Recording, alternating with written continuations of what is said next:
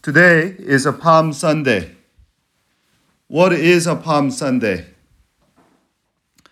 That's when Jesus entered into Jerusalem openly, declaring his uh, messianic kingship, and people enthusiastically welcomed him, waving with the palm branches. When we look at the description of a Palm Sunday in the first written gospel, Gospel of Mark, we find the one thing odd and interesting. That is, more than half of the story was devoted to two disciples getting a donkey for Jesus. So let me read that story first, and I want you to feel the nuance of it. Mark 11. As they approached Jerusalem and came to Beth- Bethphage and Bethany at the Mount of Olives, Jesus sent two of his disciples, saying to them, Go to the village ahead of you and just as you enter it, you will find a colt tied there, and which no one has ever ridden.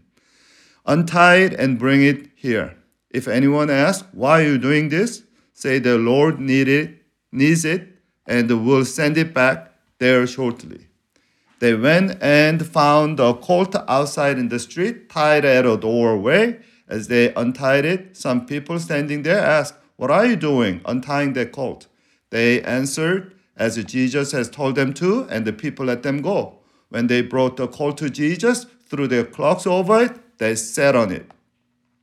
We all know that Jesus purposefully rode on a donkey, not a stallion, to show everyone that he is king of peace, not another king of a force.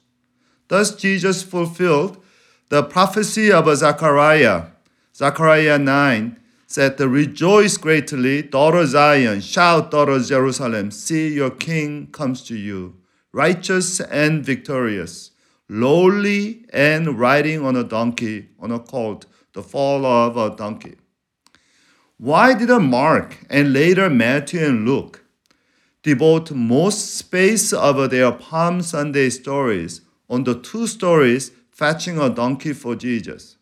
If I were a writer, I could do it in one or two verses. Jesus sent two disciples to get a donkey and rode on it into Jerusalem, fulfilling Zechariah's prophecy. See? The description of getting transportation for Jesus shouldn't be this long.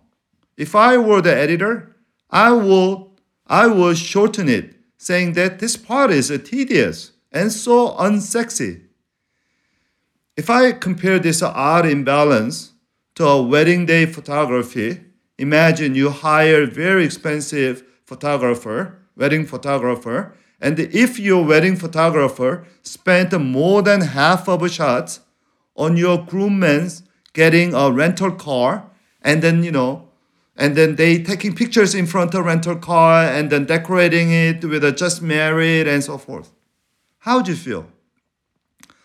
Some biblical scholars ponder on this almost mystery or seemingly wasted story of such a mundane chore in Jesus' Palm Sunday celebration. They also ask a question about who, who or who these two unnamed disciples were. Who got such a mundane, monotonous chore? Some say that they were unnamed for the task because uh, they, they were unnamed because the task was very ordinary. That's actually a clue. Who do you think were the, these two disciples were among the twelve? Some New Testament scholars think that they were none other than James and John, the sons of Zebedee. And last week's uh, uh, passage told us that they were hot tempered and they asked Jesus if he wanted them to destroy the unwelcoming Samaritan with the lightning. Why James and John? When we study today's story, we can see everything clearly. And I hope we all connect James and John's story to Palm Sunday story. So we will see the contrast and ultimately the, uh, uh, the clear message of God's calling for us. So let me read Matthew chapter 20, verse 20 to 27. Then the mother of Zebedee's son came to Jesus with her sons and kneeling down asked a favor of him. What is it you want? He asked. She said, Grant that one of these two sons of mine may sit at your right and the other at your left in your kingdom. You don't know what you're asking, Jesus said to them. Can you drink the cup I'm going to drink? We can, they answered. Jesus said to them, You will indeed drink from my cup, but to sit at my right or left is not for me to grant. These places belong to those uh, belong, belong to those for whom they have been prepared by my Father. When the ten heard about this, they were indignant with the two brothers. Jesus called them together and said that you know that the rulers of a Gentile lord it over them, and their high officials exercise authority over them. Not so with you.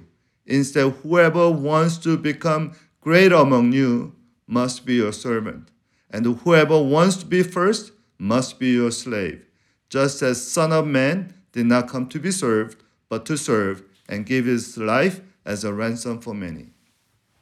Palm Sunday tells us our Lord Jesus is a servant king. As the prophet Isaiah said 800 years before Christ, he is Christ is our suffering servant and sacrificial lamb. Thus to follow Christ means to become servant. There's no uh, ambiguity about that. To follow Christ means to become a servant. The more we follow Christ, the more servant we become. This simple truth and the calling of a discipleship is very, was very hard for 12 disciples as well as many of us. Today, I want us to examine our own understanding of leadership and the significance of a life by listening to three sayings of Jesus for call for servant leadership. Today's story begins with a mother's a mother's incredible humble plea for her sons. Verse 20. The mother of Zebedee's son came to Jesus with her sons, kneeling down, asked a favor of him. It was an incredibly humble plea because she knelt down before Jesus. What's incredible about the kneeling down before Jesus? First of all, Jewish people rarely kneel down. When they pray to God, their usual posture is a standing. In New Testament, the verb kneel down appears only twice. Here and Ephesians 3:14, when Paul was overwhelmed by the mystery of God that bring a Gentile and Jew together in Christ. And second of all, the mother of the sons of Zebedee was actually sister of Mary. I'll save the details here because I want all of you to take a John discipleship in our church, then you will learn all of this. So this means she was the son, uh, she was the Jesus aunt, and today she was kneeling before her nephew. By the way, verse 24 confirms this. When 10, the other disciples, heard about this, they were indignant with the two brothers. You know, first time I, I read this, I thought, hey, this ten, you guys, you, you ten disciples, you were slow. Give James and John a credit. And also, why don't you ask your mamas to bake a favorite cookies of Jesus and uh, make a same request? The reason ten disciples were upset was because they are not related to Jesus like uh, James and John. They don't have a family connection. And here they thought the two disciples used a, a dirty tactic called nepotism. Can you imagine? You are more qualified than your whoever, your other person, and then your boss chose the other guy because of uh, what are the nepos, you know, the connection of nepotism. So, verse 21, we hear Jesus replying to his mother. Jesus said, What is it you want? I want to tell you that Jesus is not just being polite to uh, his aunt. And let me show you, let me show you the same story, same request in Gospel of Mark. And here I want to point out something more incredible about Jesus. If Zebedee's uh, mother or you know that James and John's request was incredible. You need to see Jesus' reply. Now, Mark chapter 10, 35. Then James and John, the sons of Zebedee, this time without their mother, came to Jesus and asked, Teacher, Rabbi, they said, we want you to do for us whatever we ask. We want you to do for us whatever we ask. If someone asks you such a request, how would you respond? How would you answer? Especially that someone is person who is very ambitious and conniving like James and John, and they and that person is asking you for blank check. I would be very hesitant to say yes. Even when my children prephrase their request like, uh, Dad, you love me, right? And can I ask you a favor? And then I become nervous. And I usually say, it all depends. Or I will say, if your mom agrees, yes. I punt the ball to Jamie. Guess what Jesus replied to these ambitious brothers? Verse 36 of the Gospel of Mark.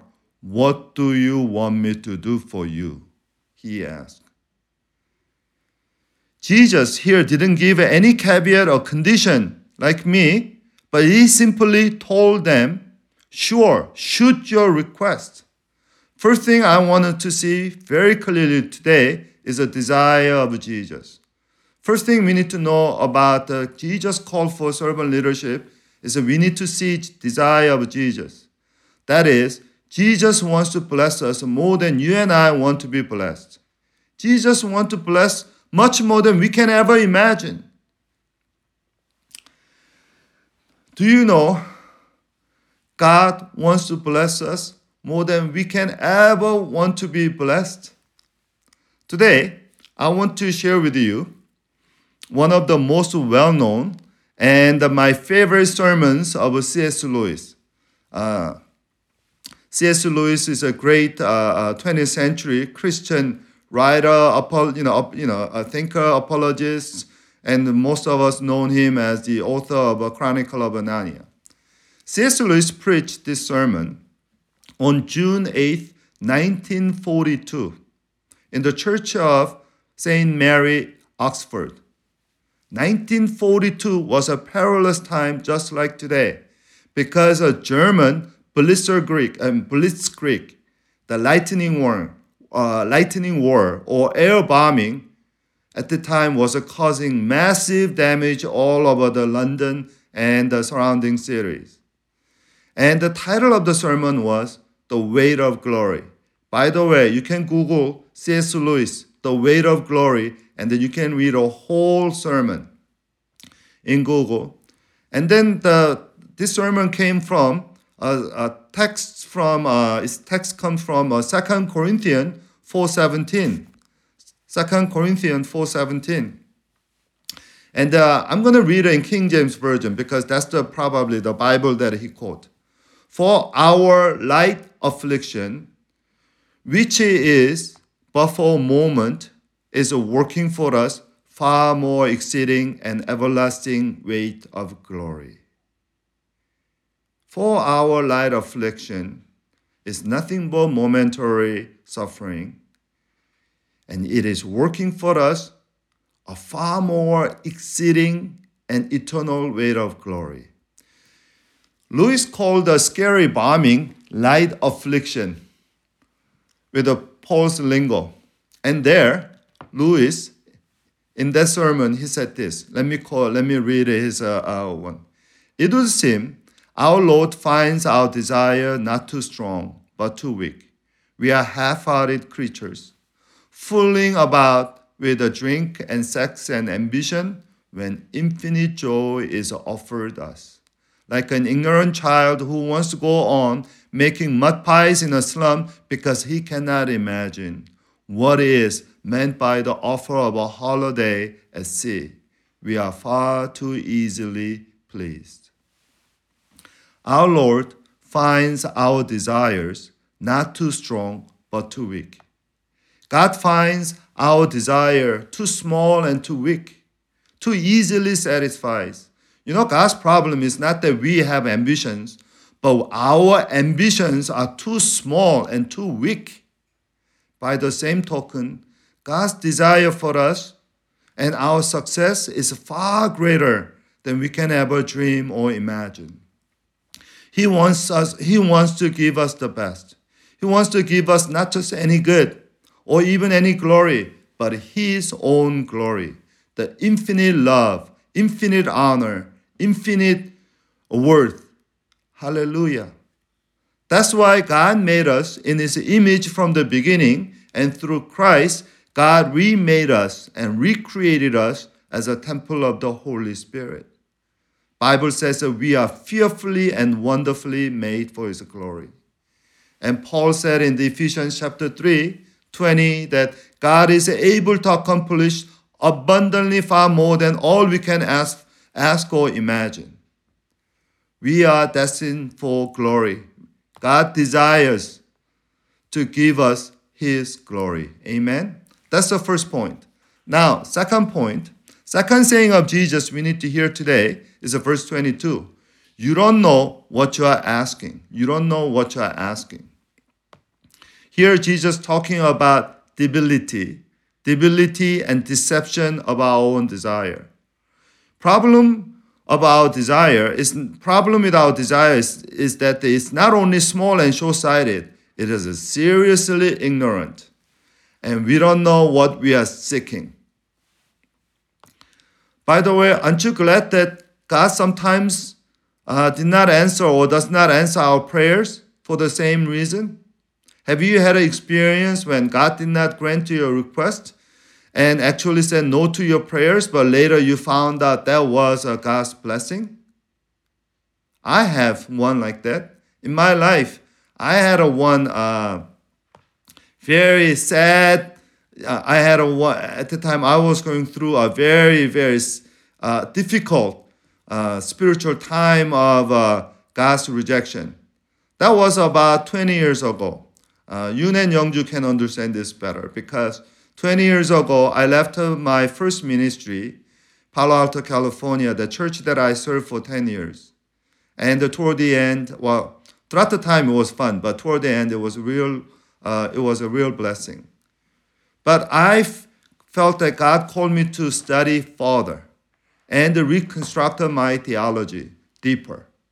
So I went to Princeton Theological Seminary for my second master. In the process of applying for PhD, I study night, you know, early morning to late evening.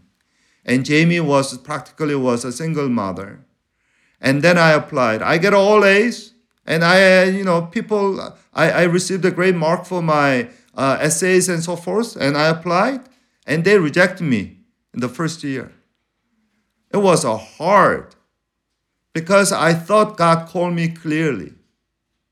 And then there were, I left the church that loved me.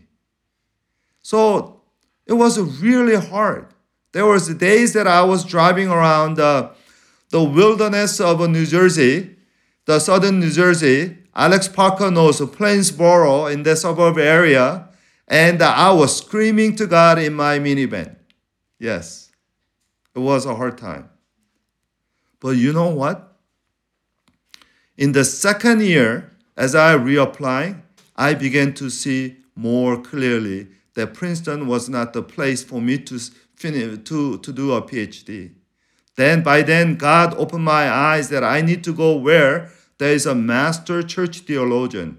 People who do theology not for their academic reputation, for the sake of the church. People who really care about the church. That's the kind of a, a, a master teacher that I want to learn under. Princeton has a great scholars, but many of them, they are very snooty. I'm sorry. Some of them are very good, but I'm talking about, you know, the impression of the school. You know, there, I'm sorry. Yeah. Since I just uh, let the chicken out of the, uh, let, let me finish my bashing about Princeton there was a one particular professor, well-known professor. He always start the class like this. Now, whatever I'm going to share, teach you today, you will not understand now. But 10 years from now, you will appreciate it. What kind of uh, encouragement is that? As a teacher, that's a horrible. But anyway, to make a long story short, I be I now know where to study, how to, you know what kind of teachers that I really want to have for the last time. And guess what? That led me to Baylor, my true alma mater, and Texas. And that's how God led me to forests. So Jesus corrected their dangerous request. And there Jesus said, Can you drink a cup that I'm going to drink? We can, they answered. Jesus said to them, You will indeed drink from my cup, but sit at the my right or left of my side is not for me to grant, it's about to, it's up to my Father.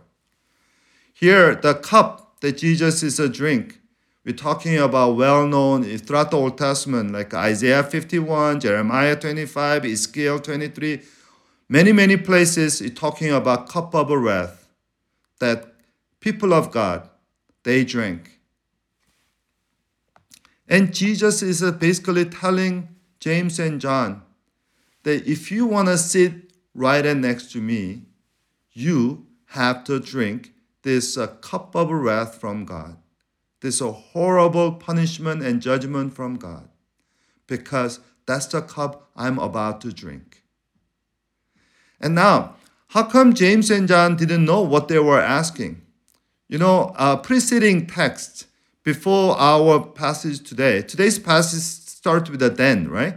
What is a then? If you look at the uh, Matthew chapter 20, going back to Matthew chapter 20, verse 17, now Jesus was going up to Jerusalem on the way, he took the twelve aside and said to them, We are going up to Jerusalem, and there Son of Man will be delivered over to chief priests and the teachers of the law. They will condemn him to death and will hand him over to Gentiles to be mocked and flogged and crucified. On the third day, he will be, ra- he will be raised to life. They didn't know what they are asking to Jesus because they failed to listen to Jesus' prophecy and Jesus' commitment to crucifixion and redemption. You know, this teaches a very important spiritual lesson about a prayer and our, uh, our uh, ambition. Every prayer request, every aspiration of our life must be filtered through glory of Christ in the cross and resurrection. Why do I, you know, so ask yourself a question. Why do you want to get a good grade? Why do you want to go to good college? Why you want to go to graduate school? Why you want to get a well-paying job? Why you want to get a, you know, whatever very uh, good career or marry a great guy or girl? Or why you want to have children? Everything, every prayer must be aligned with Christ and his love for us that revealed in the cross and then confirmed in resurrection. Otherwise, our prayer, our blind prayer, actually can make us and others miserable at the end, as you will see the next point. But before I go to next point, I want to I want us to know one thing clear. Just like the disciples are ignorant about uh, Jesus' you know, uh, upcoming uh, passion, I don't want us to be uh, uh, uh, ignorant about the Christian response to COVID 19. And that's why last week I sent it out the email about the email about the N.T. Wright's article that he wrote in New York Times last Sunday. Have you all received that email? You all received it, right? All right. Let me see. How, if you read the article, give me a sum. You, okay, praise the Lord. I see a good number of you. Yeah, it was not a long article. Those of you haven't read it, well, go back and read. It takes only 15 minutes. You know, in that article, there was, I mean, that is a great theological, biblical reflection. This is why I highly recommend N.T. Wright and he's writing to everybody. You know, N.T. Wright, he said, you know, uh, I want to read us some quote. It's a long quote, so I'm going to cut down the quote into the middle. N.T. Wright basically said, the right Christian response to COVID 19 is, a, first of all, he said, avoid the Christian rationalists and romantics. Rationalist wants to have an answer. Some Christians wants to give answer. We are so answer-driven society. We, by effect of enlightenment, we think everything must have an answer. You know, sometimes things don't have an answer. And so I hear some people say, "Oh, God, you know, it's the will of God for us to have a COVID, you know, this kind of pandemic." Don't say things like that. God doesn't. God doesn't take a delight.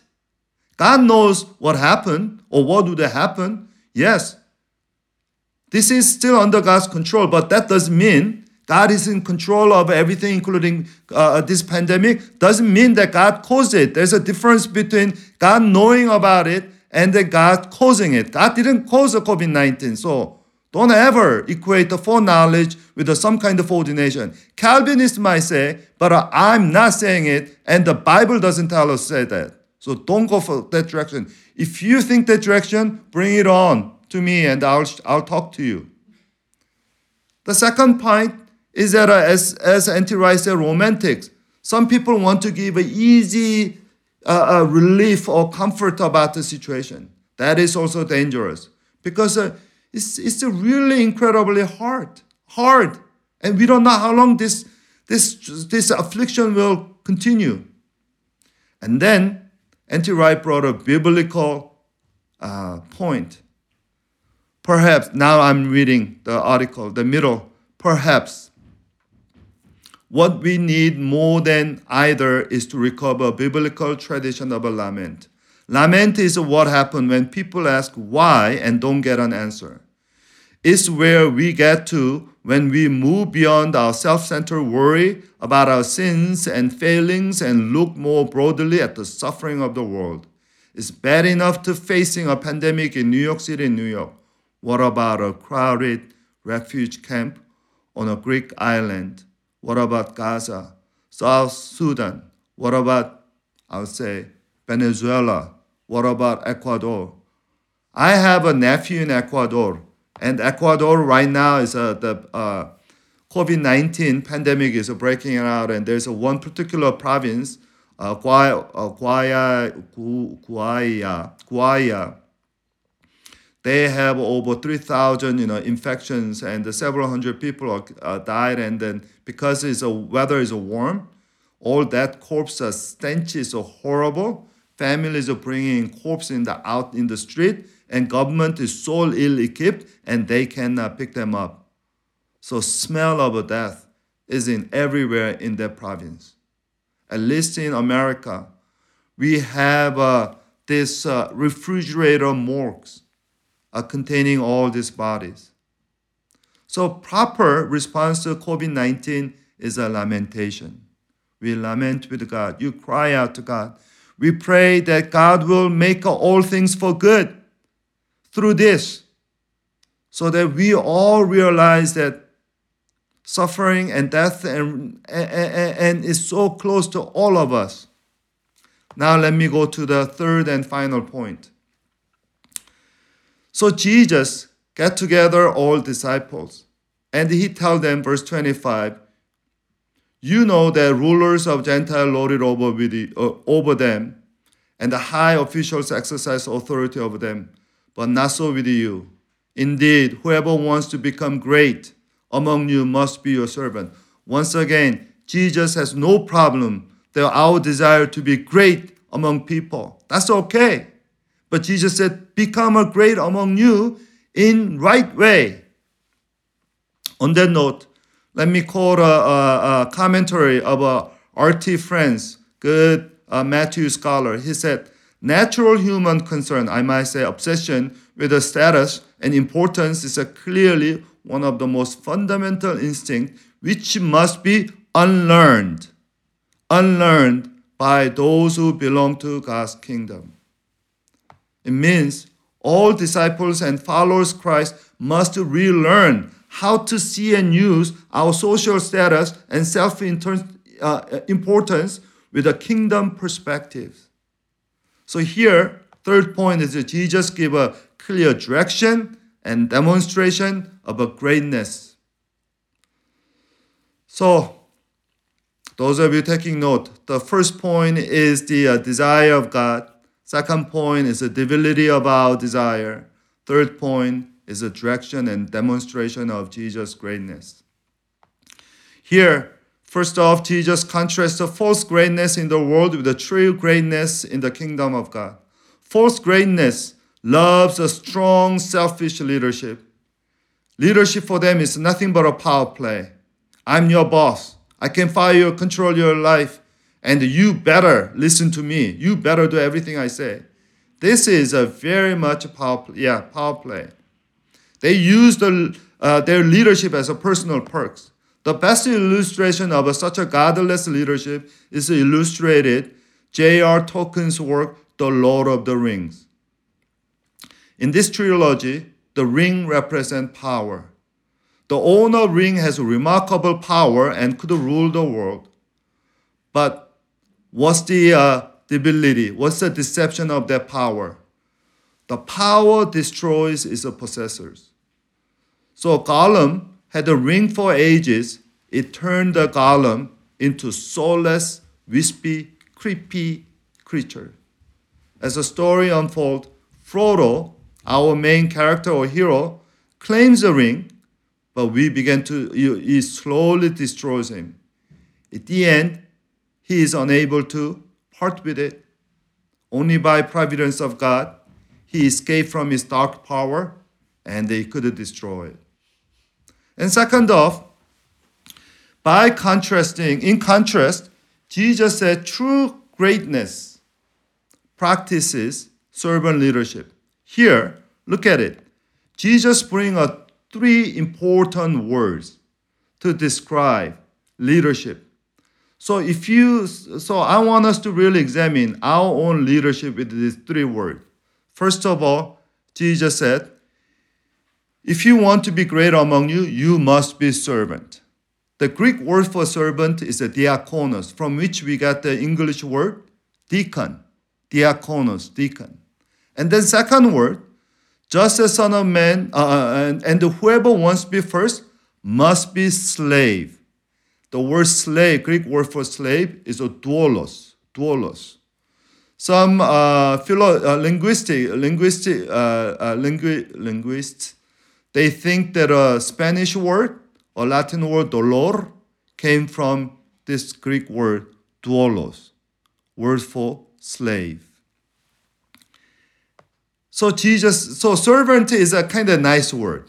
You know, I'm civil servant. You know, you know, you can use a servant. Slave is totally different matter. Slave means you have no right of your own. You are basically a thing to be used. You are commodity to other people. And then ultimately Jesus said, verse 28, just as Son of Man did not come to be served, but to serve and give his life as a ransom for many. So, three words Jesus gave us to examine our leadership servant, slave, ultimately sacrifice. Servant, slave, and sacrifice. Starting from very gentle, nice, respected function to hard function and almost impossible function to the end. You know, COVID 19, this pandemic, is really revealing one thing clear in our society. That is, who is a really, really unsung heroes of our society? Real unsung heroes of our society are the servant. Not just the doctors and nurses, you know, I mean, these healthcare, you know, uh, pharmacists and the ambulance drivers, police and firemen, these are all great, but what about the grocery store workers? What about the restaurant workers? You know, yesterday, yesterday or day before, I went to uh, pick up a, a, pizza in our in our town, and uh, people who are working there is all Hispanics, Viva Latinos. All the white people, the white owner wasn't there. It's all Latinos is working. Literally, they are saving us. COVID 19, this pandemic, is revealing the servanthood in our society. It's not just testing our immune system, it's really testing our servanthood. Actually, speaking of servanthood, I know a lot of uh, families are going crazy with a cabin fever, and the servant really challenged. Now, now Jesus said, I mean, so we hear, I hear this comment from everywhere that uh, uh, Winston Churchill gave in uh, years ago. That was uh, never was so much owed by so many uh, to so few, right? Never was so much owed by so many to so few. You know that uh, quote of Winston Churchill was given August 1940 in the heat of the peak of Battle of Britain when Hitler was about to invade uh, uh, England and sent out the German Luftwaffe airplane and the bombing everywhere and the Royal Air Force they went up and they or more than almost half of them wiped out. Many of them many of them uh, uh, fly several times a day, fend off, fend off the German uh, offense. That's when Churchill said in history, never so many or so much to so few. Now, I want to conclude my message with once again the C.S. Lewis sermon. You heard me that uh, I gave. Uh, uh, C.S. Lewis gave this sermon at the middle of the World War II. But let me give you a little bit about the background of uh, this context of uh, this sermon. C.S. Lewis he became a Christian in 1931 at the age of 33. It took a while for him to recognize Christ as his personal savior. It took us several years of intellectual wrestling, and uh, finally became a theist two years before through the friendship of a J.R. Tolkien. And then, two years later, he became a Christian. And he wrote that, that is, uh, well, he wrote about that. One evening in September, Lewis had a long walk, a long talk on Christianity once again with Tolkien and the friend uh, Hugo Dyson. And that evening discussion was so important that Lewis recorded in his autobiography, Surprised by Joy. When we set out to Whipsnade Zoo, I did not believe Jesus Christ was Son of God. But when we reached the zoo, I did. Do you hear? Before he left for the, you know, took a walk, he wasn't, he didn't recognize Christ as a savior. But at the end of the walk and talk, he received Christ. And afterward, Lewis starts share the gospel, his newfound joy, immediately. But at the beginning, he was doing very indirectly such as writing fantasy novels like uh, Out of a Silent Planet.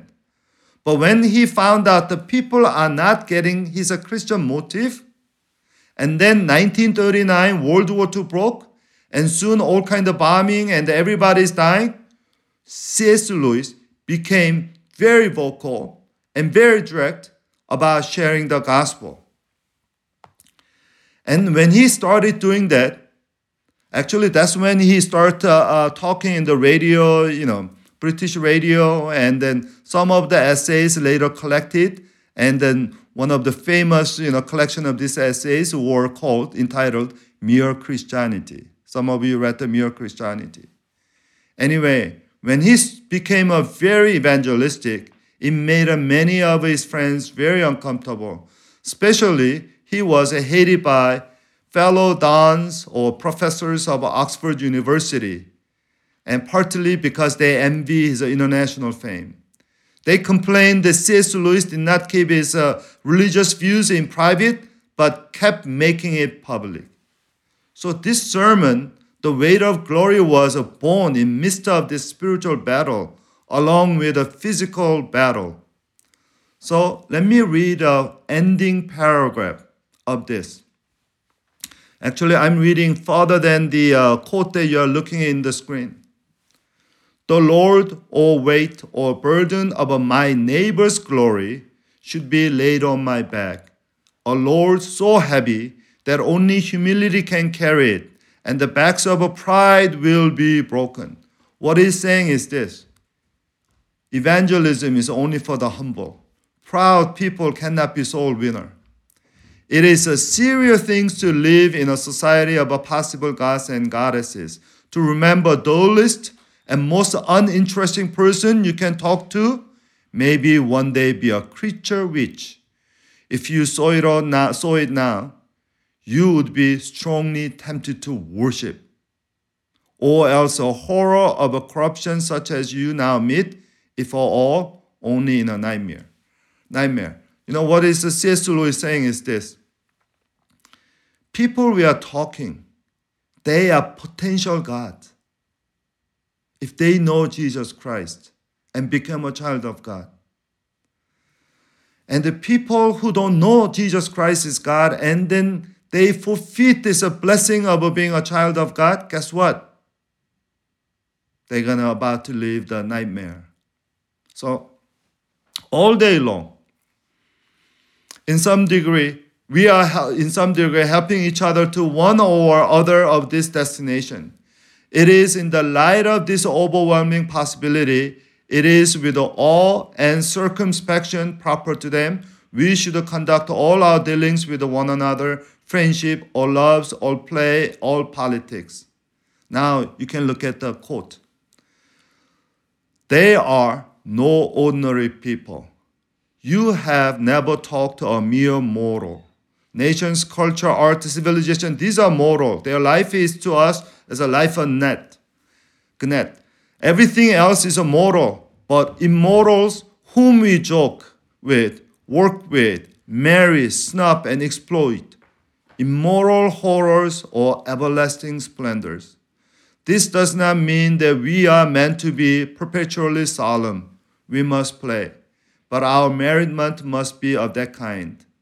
It is, in fact, the merriest kind which exists between people who have, from the outset, taken each other seriously.